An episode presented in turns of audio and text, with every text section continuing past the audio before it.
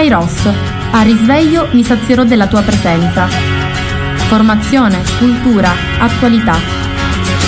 Lancia in alto la tua vita come una moneta e lasciala volare più su. La paura di cadere non potrà mai farti male se tu chiedi aiuto lassù cadi poi piangi ma credimi lui è già lì con te. E anche se poi non lo vedi sì lui è già lì perché non c'è fallimento. Se porti Dio dentro di te mi sono anch'io quando ero senza Dio e così eccomi qua Buongiorno a tutti da Antonella dai microfoni di Radio Gemini. Oggi martedì 27 febbraio. Abbiamo altri due giorni di questo mese che è il più piccolino di tutti, anche se quest'anno è un giorno in più, e poi saremo a marzo e si avvicina la Pasqua, però viviamo bene questo tempo, soprattutto viviamolo intensamente. Un saluto affettuoso a chi ci ascolta, alla signora Rosalia, alla mia amica Rosalia, alla mia amica Carmelina, a mia figlioccia Margherita, a tutte le persone che magari lavorano e riescono ad accendere qualche volta la radio, a chi viaggia. Ecco, io vi invito ad ascoltare la nostra radio perché vi propone sempre dei programmi interessanti e spero di non annoiarvi. Detto questo, stamattina voglio iniziare con una bella notizia, perché questo è un tempo di grazia per noi. Abbiamo vissuto con grande intensità le 40 ore, ci stiamo preparando attraverso le riflessioni dalla Via Crucis del venerdì, ma anche l'adorazione del giovedì e anche le domeniche di Quaresima alla Santa Pasqua. Si stanno svolgendo nel nostro paese, anche se siamo addirittura di arrivo, le catechesi del cammino neocatecumenale in cinque case della nostra unità pastorale e devo dire che c'è una buona frequenza e ringraziamo il Signore. E poi vi vivremo un momento bellissimo e di grande grazia perché Leggo dal Kairos che domenica il nostro parroco Don Gianluca ha diffuso, vivremo 24 ore per il Signore, preghiere e riconciliazione, 8-9 marzo 2024, nella nostra Chiesa Madre camminare in una vita nuova, secondo la situazione dei Romani al capitolo 6, versetto 4. Scrive così il nostro parroco, leggo da Kairos, camminare in una vita nuova, Romani 6-4, è il motto scelto da Papa Francesco per la celebrazione delle 24 ore per il Signore Signore di quest'anno. In queste parole dell'Apostolo si sente risuonare quello che il Santo Padre ha affermato nella sua lettera apostolica Misericordia et Misera. La misericordia rinnova e redime perché è l'incontro di due cuori, quello di Dio che viene incontro a quello dell'uomo. Questo si riscalda e il primo si lo risana. Il cuore di pietra viene trasformato in un cuore di carne capace di amare nonostante il suo peccato. Qui si percepisce di essere davvero una nuova creatura. Sono amata, dunque esisto, sono perdonato, quindi esisto, rinasco a vita nuova. Sono stato misericordiato, quindi divento strumento di misericordia. Il perdono è il segno dell'amore, il suo culmine, perché ognuno di noi sa che ha bisogno di essere perdonato e di diventare a sua volta strumento di perdono per gli altri. Quando si ama si agisce affinché la persona amata possa di nuovo riprendere una vita di comunione, di relazione piena e perfetta. Le 24 ore per il Signore testimoniano proprio questo. Lo scopo dell'evento è rimettere al centro della vita della pastorale della Chiesa, quindi delle nostre comunità, delle nostre parrocchie, Okay. Tutte, eh, realtà, tutte, le nostre realtà ecclesiali il sacramento della riconciliazione. Questo è il centro del messaggio evangelico, la misericordia di Dio che ci dà la certezza che davanti al Signore nessuno troverà un giudice, ma troverà piuttosto un padre che lo accoglie, lo consola e gli indica anche il cammino per rinnovarsi. Quindi la misericordia suscita gioia perché il cuore si apre alla speranza di una vita nuova. Potremo sperimentare la gioia del perdono, particolarmente in questi 24 ore dinanzi a Gesù Eucaristia, in cui sarà possibile recarsi tra venerdì e sabato in Chiesa Madre per fare silenzio, adorare e celebrare il sacramento del perdono preparandoci alla Santa Pasqua, tutta la comunità, dagli operatori e pastorali a tutti i laici, dagli anziani ai bambini, dai ragazzi agli adulti, possa riscoprire e desiderare la preghiera e il perdono di Dio. Così ci scrive il nostro parroco. Vi leggo ora il programma che vi ripeterò in ogni trasmissione fino al giorno 8. Giorno 8 marzo ore 18.30 Santa Messa, 19.30 apertura della 24, 24 ore per il Signore con la veglia comunitaria, liturgia penitenziale, esposizione del Santissimo Sacramento, inizio dell'adorazione eucaristica con le confessioni individuali fino all'indomani. Ore 21 momento animato da gruppi di lettori e fraternità francescana. Ore 22 momento animato dal cammino neocatecumenale e dai ministri straordinari. Ore 23 via Crucis comunitaria comunitaria animata dal gruppo Famiglie da mezzanotte fino alle 8 del giorno dopo, adorazione silenziosa con le turnazioni. Chiunque volesse fare un turno di adorazione può rivolgersi a Rosalia Matraxia. Sabato 9 marzo alle 8.30 ufficio delle letture e lodi mattutine. 9.30 anim- momento animato dai gruppi di azione cattolica San Michele e Comitato Gesù Nazareno. Alle 10.30 anima il gruppo dei ragazzi del catechismo con le famiglie. Ore 12 Angelus e ora media. Alle ore 13 fino alle 15 adorazione personale silenziosa. Alle 15 animano i gruppi Caritas, Rinnovamento nello Spirito e Comitati Madonna della Provvidenza, San Giuseppe e San Giovanni Battista. Alle 16.30 ci sarà la colongina della Divina Misericordia e Santo Rosario Contato, animato dal gruppo Regina della Pace e Comitato Madonna del Carmelo. Alle ore 18 Vespri Solenni e Benedizione Eucaristica. E si conclude la 24 ore per il Signore Dopodiché alle 19 sarà celebrata la Santa Messa prefestiva della quarta domenica di Quaresima che guarda caso è la domenica in letare, cioè la domenica che ci ricorda che Dio ci ama, che Dio è vicino e i paramenti che indosseranno i presbiteri saranno di colore rosagio. Molto importante questo momento, un tempo di grazia perché la, il sacramento della riconciliazione, così come lo ha riscoperto e ri, non rinnovato, diciamo reso attuale il Concilio Vaticano II, è un sacramento importantissimo, fondamentale, che serve a sperimentare il perdono di Dio. E poi una volta perdonati ci permette anche di essere dispensatori di questo perdono, che penso che sia una delle cose più difficili da realizzare, perché siamo tutti umani, abbiamo un orgoglio, abbiamo dentro di noi il peccato di Adamo e non ce lo possiamo negare e quindi tutte le le volte che siamo offesi, tutte le volte che ci fanno soffrire, tutte le volte che subiamo un torto, noi ci risentiamo e diventiamo ostili nei confronti delle persone che hanno provocato in noi questi sentimenti.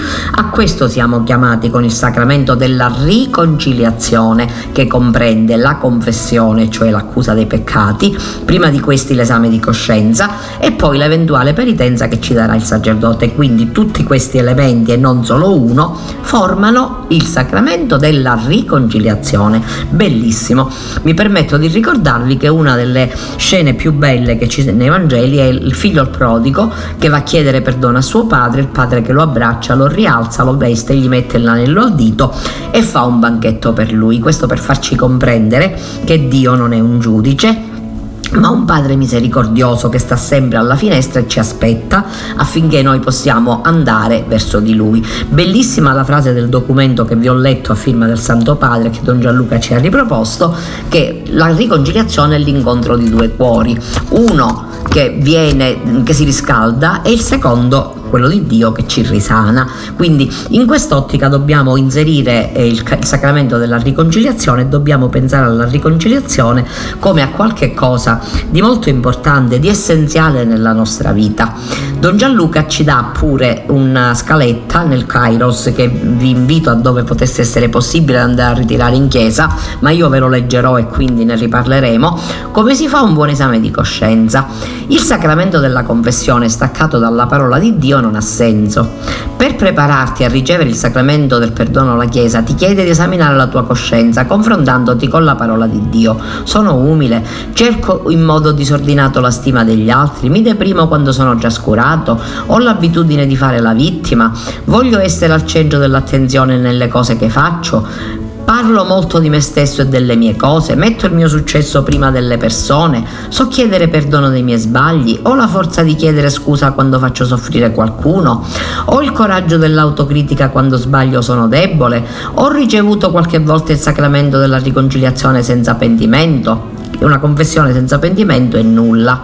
Dopo una mancanza ho l'abitudine di commiserarmi invece di pentirmi e ripartire. So piangere con chi piange, ho avuto cuore, il cuore duro verso qualche sofferenza, ho chiuso gli occhi di fronte a qualche necessità dei fratelli, ho un cuore meschino, calcolatore, so amare prima di tutto me stesso nel modo giusto, mi accetto, ho pazienza con me stesso, so vedere in me i doni di Dio, sono mite e buono in casa con tutte le persone, so controllare la lingua, ho pretese illogiche con i familiari, cerco la volontà di Dio, la faccio almeno nelle grandi decisioni. Ricorro alla preghiera e al consiglio di persone prudenti quando la volontà di Dio mi è difficile da discernere. Sono attento ai richiami di autenticità che colgo intorno a me che cosa manca di profondo alla mia vita per essere cristiana, per essere come Dio mi vuole? Lotto contro le abitudini borghesi poco cristiane di ringraziare in casa per quello che ricevo? Ho l'abitudine di giudicare gli altri?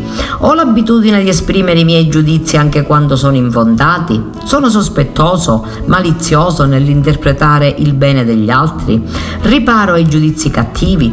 Ci sono persone che io giudico sempre male? Mi rendo conto che anche se posso giudicare un'azione valutazione degli altri non mi è mai possibile pesare le loro responsabilità e le loro intenzioni.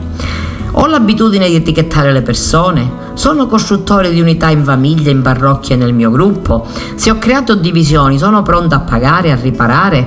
Che cosa faccio per annunziare la fede? Ho il problema, annuncio oltre alla mia fede, la, annuncio Cristo con la mia fede e le mie opere nel mio ambiente. Mi sono vergognato qualche volta di Cristo, sono stato vile. C'è un grande mezzo di salvezza, il sacramento del perdono.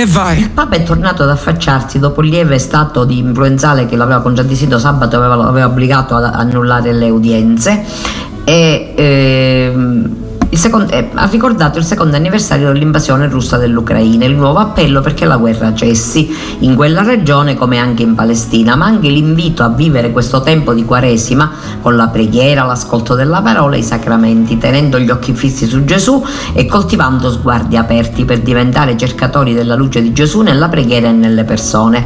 Nell'Angelus della seconda domenica del tempo di preparazione alla Pasqua, il Papa è tornato ad affacciarsi alla finestra del Palazzo Apostolico su Piazza San Pietro dove avevano secondo i dati forniti dalla gendarmeria vaticana presenti circa 20.000 fedeli. Io ve l'ho già detto, quando sono a casa e posto lo seguo in diretta ed è stato un momento molto bello. Tutto normale dunque. Prudenza d'obbligo mh, mm, al fatto di aver annullato le udienze anche in vista degli impegni di questa settimana e della prossima, in preparazione anche un venerdì della misericordia e delle celebrazioni della settimana santa, l'ultima del mese di marzo, e dei viaggi già annunziati a Venezia il 28 aprile, a Verona il 18 maggio. E quante vittime, feriti, distruzioni, angustie, lacrime in un periodo che sta diventando terribilmente lungo e di cui non si gioveda ancora la fine.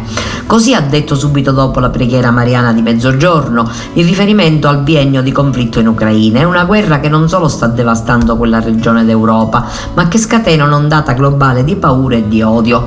Perciò Francesco ha aggiunto, mentre rinnovo il mio vivissimo affetto al martoriato popolo ucraino e prego per tutti, in particolare per le numerosissime vittime innocenti innocenti, supplico che si ritrovi quel po' di umanità che permetta di creare le condizioni di una soluzione diplomatica alla ricerca di una pace giusta e duratura. Il pensiero del pontefice si è quindi spostato nella Terra Santa. Non dimentichiamoci di pregare per la Palestina, per Israele, per i tanti popoli dilaniati dalla guerra, e di aiutare concretamente chi soffre. Pensiamo a tanta sofferenza, pensiamo ai bambini feriti, innocenti. Il Papa si è detto anche preoccupato per l'aumento delle violenze nella parte orientale della Repubblica Democratica del Congo e ha auspicato la cessazione degli scontri la ricerca di un dialogo sincero e costruttivo. Così come ha aggiunto, destano apprensioni sempre più frequenti i rapimenti che si verificano in Nigeria. Esprimo al popolo nigeriano la mia vicinanza nella preghiera, auspicando che ci si impegni affinché il dilagare di questi episodi sia arginato il più possibile. Infine Francesco ha voluto manifestare la sua vicinanza alla popolazione della Mongolia, nazione da lui visitata l'anno scorso, colpita da una ondata di freddo intenso che sta provocando gravi conseguenze umanitarie. Il pontefice ha colto l'occasione per tornare sulle questioni ambientali. Anche questo fenomeno estremo, ha sottolineato, è un segno del cambiamento climatico e dei suoi effetti. La crisi climatica è un problema sociale, globale, che incide in profondità sulla vita di molti fratelli e sorelle, soprattutto sui più vulnerabili. Preghiamo per poter intraprendere scelte sagge e coraggiose per contribuire alla cura del creato. Prima di recitare l'Angelus, Papa Francesco si è soffermato sul significato del brano evangelico, letto nella seconda domenica di Quaresima. Dopo aver annunciato ai discepoli la sua passione, ha spiegato Gesù prende con sé Pietro, Giacomo e Giovanni, sale sul monte alto e lì si manifesta fisicamente in tutta la sua luce. Così svela loro il senso di ciò che avevano vissuto insieme fino a quel momento. Il messaggio è dunque quello di non staccare mai gli occhi dalla luce di Gesù, tenere sempre davanti agli occhi il suo volto luminoso. Fratelli e sorelle, ha concluso il pontefice, apriamoci alla luce di Gesù. Lui è amore, lui è vita senza fine. Lungo i sentieri dell'esistenza, a volte tortuosi, cerchiamo il suo volto pieno di misericordia, di fedeltà e di speranza. Ci aiutano a farlo la preghiera, l'ascolto della parola, i sacramenti, la preghiera e l'ascolto della parola e sacramenti che ci aiutano a tenere gli occhi fissi su Gesù e questo è un buon proposito per la Quaresima, coltivare sguardi aperti e diventare cercatori di luce, cercatori della luce di Gesù nella preghiera e nella persona. E a questo proposito vi voglio leggere un bell'articolo che ho trovato sempre su Avvenire a firma di Andrea Riccardi. Andrea Riccardi è impegnato nella comunità di Sant'Egidio, è stato ministro è una persona veramente competente e devo dire che veramente questo articolo di Andrea Riccardi è molto bello. Dice così: Siamo in, un, in, un'era di conflitti eternizzati che si prolungano per un intreccio di interessi globali. Per questo è sempre più urgente cercare le vie della pace, del cessate il fuoco, del silenzio delle armi. Ogni giorno in più i combattimenti significa morte e distruzione. A Toni Accorati, lo storico Andrea Riccardi, fondatore della comunità di Sant'Egidio, protagonista pubblico e tessitore dietro le quinte di tante iniziative di dialogo e di diplomazia della società civile. Siamo entrati nel terzo anno della guerra in Ucraina, avviata dall'invasione di Mosca il 24 febbraio 2022. Che bilancio possiamo farne, professore? Due anni sono il momento giusto per chiedersi a cosa serve la guerra, a cosa è servita questa guerra. Il risultato è un paese in grande difficoltà, con tanti morti, città bombardate costantemente, l'economia distrutta. Colpisce andando in Ucraina vedere i mutilati di ritorno dal fronte. Nel resto d'Europa dobbiamo tornare agli anni 50. In quegli anni, li ricordo anch'io, in Italia appunto il professore Andrea Riccardi ci invita eh, anche a ripensare un attimino che cosa, cosa abbiamo vissuto noi Dice dobbiamo tornare agli anni 50 in quegli anni, anni li ricordo anch'io in Italia e poi tanti profughi nei paesi in tutta Europa. Questa guerra che continua perversamente in modo tradizionale con carneficine sul campo di battaglia e bombardamenti sui civili e non si vede luce in fondo al tunnel proprio perché non si esce dal groviglio di spinte verso il ricorso alle armi come unica soluzione. Come provare a ribaltare questa prospettiva? Quando parliamo di pace non lo facciamo per cosiddetto putinismo, sappiamo bene che il sistema di potere russo è oscuro e indecifrabile, come è accaduto in queste settimane con la morte di Alexei Navalny. Diciamo invece pace per il popolo ucraino, per il quale trepidiamo. Fin dall'inizio del conflitto avevo lanciato un appello per Kiev, città aperta, da preservare e riconoscere nel suo valore condiviso religioso, culturale e artistico. Non era certo aprire le porte ai russi. Da due anni non c'è un giorno di respiro per il popolo ucraino, che consulta ogni ora le app che tracciano gli attacchi russi. Oggi incombe una prospettiva cupa, ma pensiamo a quei giorni in cui il dialogo era ancora aperto. Mi colpì allora l'intervento del premier britannico Boris Johnson, che disse ai vertici di Kiev: Non dialogate, no, guerra non serve a niente, è un'avventura senza ritorno. Come sa bene, questo doveroso appello a volte si scontra con l'obiezione che la pace equivarrebbe a una resa dell'Ucraina all'invasore. I fautori a oltranza della guerra oggi mi pare tengano un profilo più basso. Ribadisco che personalmente sono sempre stato vicino al popolo ucraino che ha pieno diritto a libertà e sovranità, a non cedere alla volontà della Russia di farne una propria provincia. Tuttavia, bisogna tenere anche conto delle forze in campo. La potenza russa che si rinforza rafforza dal punto di vista bellico, mentre l'Ucraina deve resistere con forze in diminuzione e verosimilmente non, può, non può vincere la guerra di logoramento. Che cosa fare ora quindi? Si è trascurata colpevolmente la ricerca di canali di pace. Del resto, prima di cominciare a parlare, non si può intravedere una via. Abbiamo l'esempio di Papa Francesco che con la missione affidata al cardinale Zuppi ha cominciato ad aprire una via. Con i suoi viaggi e incontri Zuppi ha sciolto alcune difficoltà da ucraina nei confronti della Santa Sede, tanto che oggi Zuppi e Parolin sono decorati da Kiev. Si è aperto un dialogo umanitario con Mosca ed è stata coinvolta anche la Cina con un colloquio sulla pace interessante per il livello dei rapporti Cino-Vaticani. Ho visto scetticismo sull'iniziativa di, Papa, di pace di Francesco, ma si manca di considerare che non si possono avere passi avanti facili. Tuttavia la missione di Zuppi ha stabilito una comunicazione. Pochi paesi al mondo l'hanno aperta, bisogna avere tenacia e pazienza in un investimento di medio periodo. Quali altri spiragli intravede all'orizzonte? Non c'è contraddizione nel perseguire un'iniziativa di pace forte a guerra aperta. Non vuole dire un segno di debolezza, si supera invece un modo isterico di vivere conflitti, esemplificato dall'Afghanistan.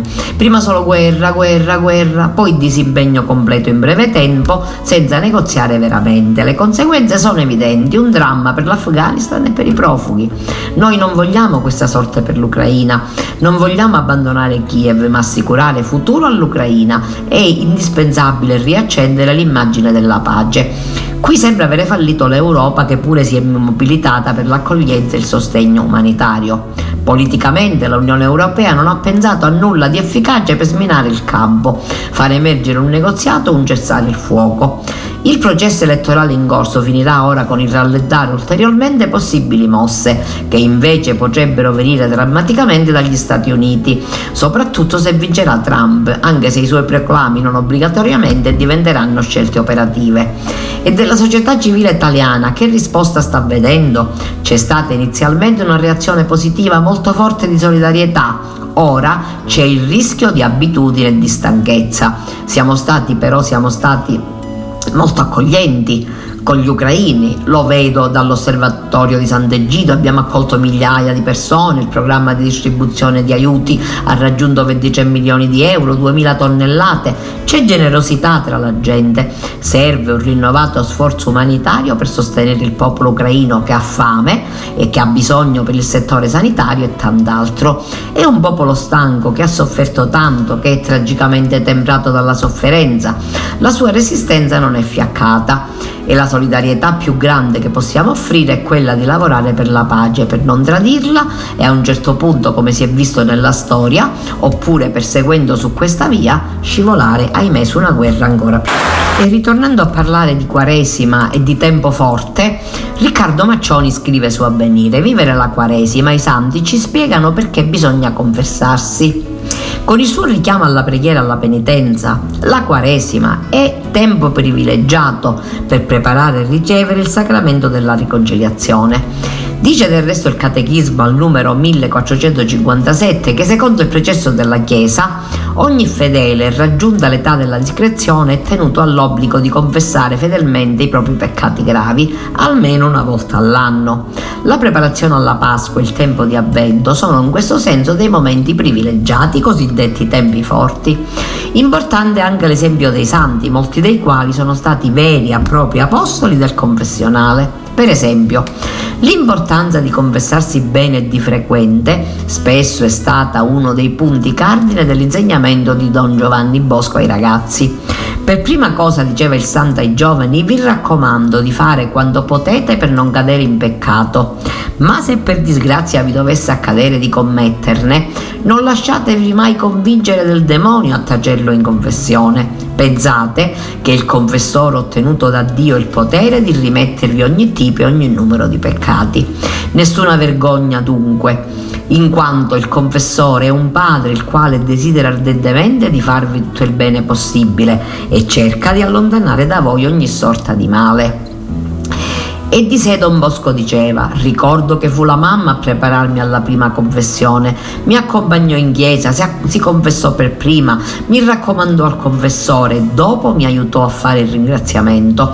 Continuò ad aiutarmi fino a quando mi credette capace di fare da solo una degna confessione. Il sacramento della penitenza fu certamente fondamentale in San Leopoldo Mandic, frate cappuccino di origine croata, morto a Padova, dove passò una fetta importante della sua esistenza, dedicando lunghe ore a confessare i penitenti.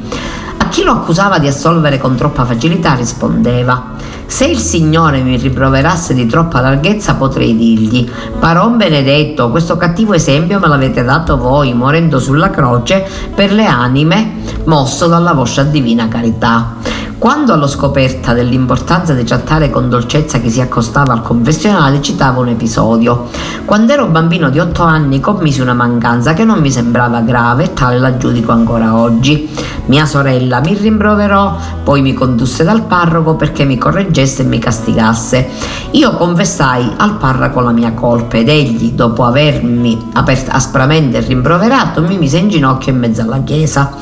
Rimasi tanto addolorato e dicevo tra me, perché trattare tanto aspramente un bambino per una mancanza leggera? Quando sarò grande voglio farmi frate diventare confessore e avere tanta bontà e misericordia con i peccatori. Padre Pio da Pietralcina, San Pio, passava più di 15 ore al giorno ad ascoltare i penitenti, invitava a confessarsi molto frequentemente. In proposito, il, part- il, settimanale di Padre Pio racconta la testimonianza di Pietro Cugino, un figlio spirituale del Santo Frate. Voleva che mi confessassi ogni otto giorni. Se qualche volta io non andavo da lui, era lui a venire a cercarmi. E un giorno mi trovò in cucina mentre aiutavo il frate cuciniere. Mi chiamò e prendendomi per mano mi condusse in un angoletto del corridoio del chiostro, ove mi confessò.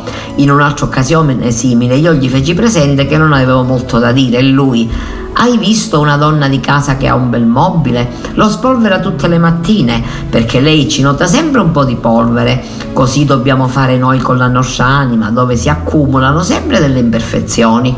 L'elenco dei santi che invitano a confessarsi bene potrebbe proseguire a lungo e così i papi Giovanni Paolo II e Benedetto XVI hanno dedicato pagine importanti al sacramento del perdono e Francesco che alla misericordia ha dedicato un anno giubilare nel 2016 nell'omelia del 17 marzo 2023 durante appunto le 24 ore per il Signore disse questo deve essere il sacramento della riconciliazione un incontro di festa che guarisce il cuore e lascia la pace dentro non un tribunale umano di cui avere paura ma un abbraccio divino da cui essere consolati.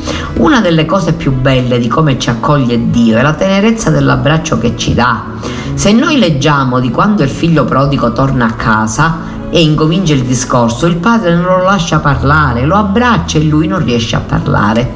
L'abbraccio misericordioso. E io qui mi rivolgo ai miei fratelli confessori, per favore fratelli, perdonate tutto, perdonate sempre, senza mettere il dito troppo nelle coscienze, lasciate che la gente dica le sue cose e voi ricevete questo come Gesù, con la carezza del vostro sguardo, con il silenzio della vostra comprensione, per favore. Il sacramento della confessione non è per torturare, ma per dare pace, perdonare tutto come Dio perdonerà tutto a voi, tutto, tutto, tutto. Ecco, mm, sinceramente ho voluto leggere questo articolo perché mi rendo conto anche che ci sono molti ragazzi che hanno dei problemi con la confessione. Intanto i ragazzi già hanno dei problemi perché non hanno il senso del peccato. La nostra società è molto larga, molto permissiva ci soffermiamo poco sul peccato, siamo diciamo molto superficiali per certi versi, però c'è anche la paura, c'è anche la diffidenza verso il parlare di se stessi con gli altri.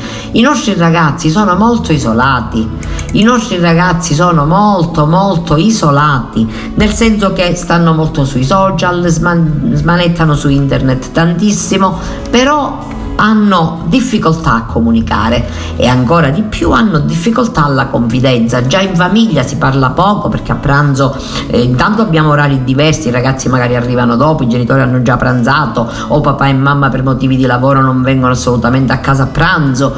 Ecco, già c'è difficoltà nel dialogo familiare. Io ricordo a pranzo a casa di mio padre e mia madre quando eravamo ragazzini, si parlava, papà ci parlava dei suoi problemi di lavoro e anche la mamma, io e mio fratello raccontavamo cosa avevamo fatto a scuola, erano momenti belli di scambio, di, di relazioni.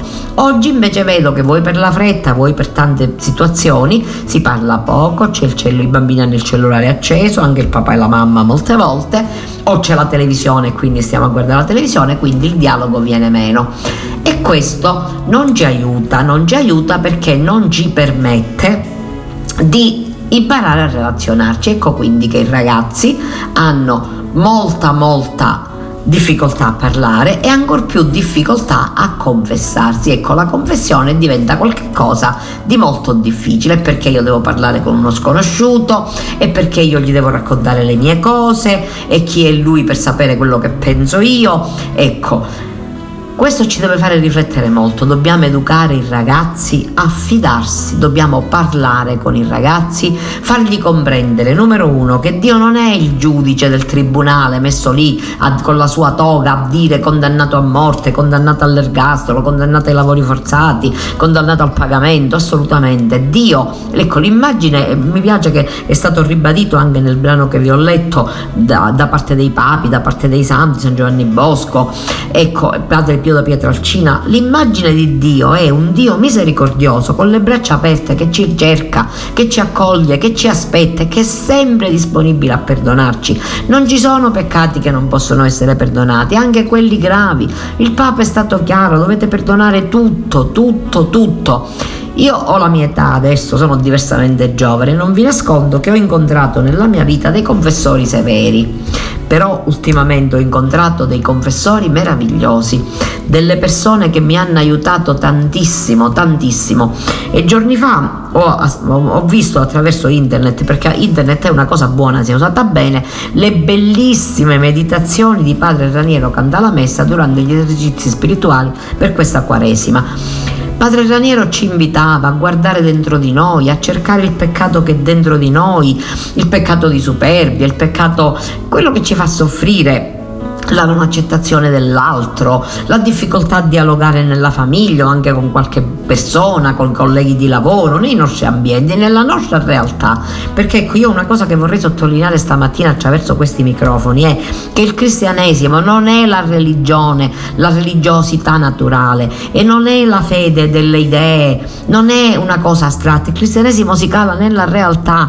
Gesù Cristo è sceso dal cielo, si è fatto uomo, ha condiviso in tutto tranne che il peccato la nostra condizione umana, ha sofferto, ha avuto fame, ha avuto sete, è scappato da piccolo quando Erode lo cercava per ucciderlo e poi è salito sulla croce, ha portato la croce attraverso le vie tortuose di Gerusalemme, strettissime, questo ve lo dico perché ci sono stata, ma ha portato anche, ha affrontato anche la sofferenza e gli spasmi della sofferenza atroce della morte di croce, proprio per condividere in tu. Allora il cristianesimo non è qualcosa di astratto, è concreto. Dio viene alla tua vita e ti viene a dire che peccato hai commesso? Mi sono sentito superbo, ho rubato, ho detto bugie, non ho amato mio marito, ecco, cose umane che però noi dobbiamo affrontare ricordandoci che dall'altra parte c'è un cuore, il cuore di Dio che è immenso, che ci vuole dare amore e e prima di salutarvi vi do una bella ricettina che è una bella crostata all'antica, la crostata che faceva mia nonna, 300 g di farina di dolci se avete la Maiorca bene,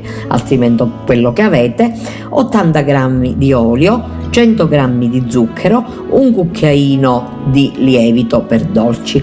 Impastate bene questa farina con questi condimenti, è un uovo, è un tuorlo, un uovo intero e un tuorlo prima batterete l'uovo con lo zucchero, aggiungerete la farina, il lievito, poi l'olio e se c'è bisogno un po' di acqua. Impastate a morbidezza regolare, poi cominciate a sfilare la pasta e disponetela in una teglia, una teglia che non sia tanto grande, ecco, una teglia di medie dimensioni, piuttosto alta, con i bordi piuttosto alti. Mettete la marmellata, quella che avete, io mi ritrovo sempre tante marmellate a casa e così le, le uso. Fate un bello strato di marmellata, dopodiché col poco di pasta che avrete tolto farete dei bastoncini, dei, dei, diciamo dei lunghi rettangoli e farete delle righe appunto sulla crostata, quelle tipiche della crostata. Farete cuocere per circa 20-25 minuti a 180 gradi, quando sarà cotta la tirerete fuori dal forno, la farete raffreddare, la cospargete di zucchero a velo e avrete una buonissima torta che potrete usare per accompagnare un caffè o un tè pomeridiano se avete invitati, se viene a trovare qualcuno oppure per una buona e sostanziosa colazione della mattina. Ecco, io vi invito a eh, preparare questi dolci perché cucinare è un atto di amore, come diceva mia nonna, e in cucina possiamo sbizzarrirci per fare in modo che gli altri possano godere delle gioie anche della nostra buona tavola, perché no? E detto questo, mentre mi avvio alla conclusione, mi permetto di ricordarvi vari appuntamenti perché ci sarà oggi, domani e dopodomani il catechismo, giovedì ci sarà, la, uh, ci sarà l'adorazione per i giovani, i giovani vivranno un momento molto intenso di adorazione eucaristica e questo ci conforta molto. Venerdì vivremo nella chiesa Madonna di Fatima l'Eucaristia alle 18.30 a seguire la Via Crucis, camminare dietro al Signore per le strade tortuose di Gerusalemme ci aiuta anche a rivedere la nostra vita. E poi domenica la celebrazione della terza domenica di Quaresima Ecco, io vi invito a stare vicino al Signore, a pregare, a pregare tanto, perché abbiamo bisogno di molta preghiera. L'anno nuovo, ci proiettiamo verso il Giubileo, già eh, nella domenica dell'ascensione verrà indetta la bolla pontificia di indizione, verrà pubblicata del Giubileo e poi Giubileo ordinario 2025 e poi nella vigilia di Natale, quindi il 24 dicembre, verrà aperta la Porta Santa. Il Papa ha già stabilito che questo giubileo sarà il giubileo dedicato alla preghiera. Quindi noi dobbiamo pregare, pregare, pregare, perché la preghiera è ciò che ci fa connettere con Dio. Noi possiamo incontrarci con Dio attraverso la preghiera. Tutte le volte che noi ci fermiamo in qualsiasi posto, come dice Gesù alla Samaritana, dovete adorare Dio in spirito e verità.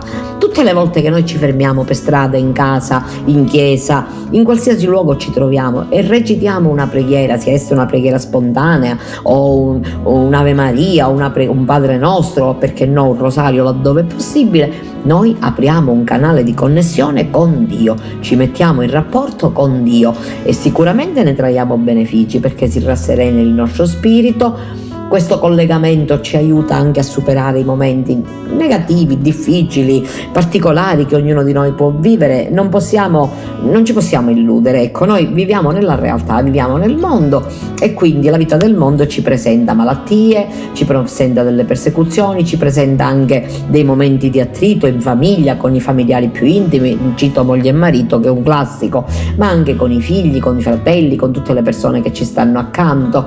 Ecco, eh, nel lavoro, dappertutto. Allora io vi invito a connettervi con Dio, ad avere aperta questa connessione sempre, che è una connessione molto importante, e a far sì che possiamo, specialmente in questo tempo di preghiera, vivere più intensamente questa nostra Quaresima. Non dimentichiamo quando preghiamo una preghiera speciale per il nostro carissimo Francesco Traina. A questo proposito vi dico che ho letto la notizia che nel seminario di Agrigento sono arrivati due seminaristi provenienti dall'Africa. Questo ci rallegra molto, ci riempie di gioia perché sappiamo che da tempo i seminaristi vengono ad Agrigento, io ho conosciuto diversi sacerdoti, uno addirittura è diventato vescovo e abbiamo avuto padre Jordan qua all'Abbadia a Cammarate, è stato un momento bellissimo per noi.